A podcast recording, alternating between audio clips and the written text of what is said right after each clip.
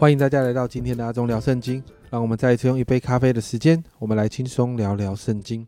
今天我们要来读西番雅书的第二章。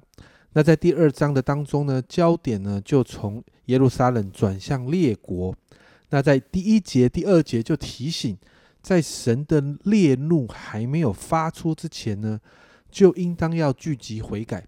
甚至在第三节这里说，世上遵守耶和华典章的谦卑人啊，你们都当寻求耶和华，当寻求公义、谦卑，或者在耶和华发怒的日子可以隐藏起来。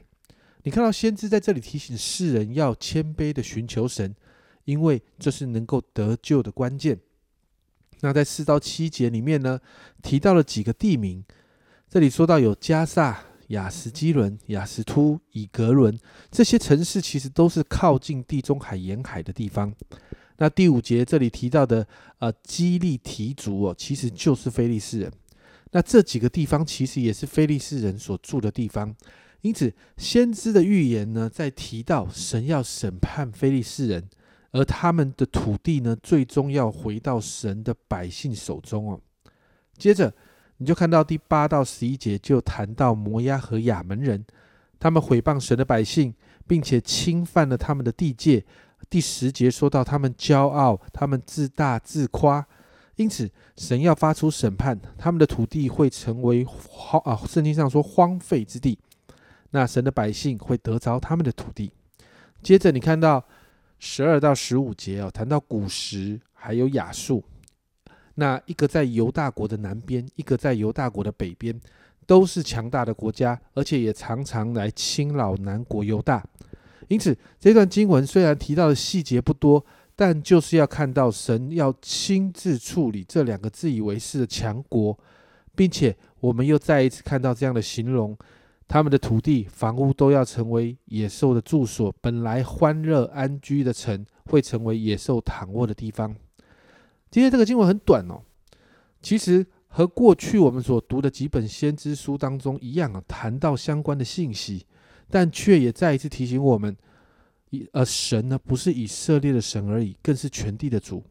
神因着以色列的罪恶审判属他的百姓，同样的对于列国也在一样的标准里面。这世界不是由哪一个强盛的国家或者是哪一个厉害的君王来掌管的，这个世界都在神掌管的底下。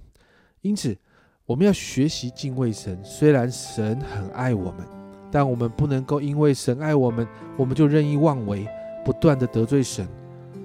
要知道我们所信的神是掌管世界万有的神，所以我们祷告求主帮助我们，要来学习公义和谦卑，转离不讨神喜悦的事，成为一个合神心意的人。短短的经文，但却带给我们很大的启示。我们一起来祷告。亲爱的主，我们真是说，主啊，谢谢你，谢谢你让我们认识你。主啊，谢谢你让我们知道，从圣经里面看见神啊，你真是伟大。主啊，主啊，你不单单主啊掌管我们的生命而已，主啊，你更是掌管这世界。主啊，主啊，世上万国都在你的底下。主啊，因此我们向你来祷告。主啊，主啊，帮助我们常常学习敬畏你。主，我们知道你很爱我们。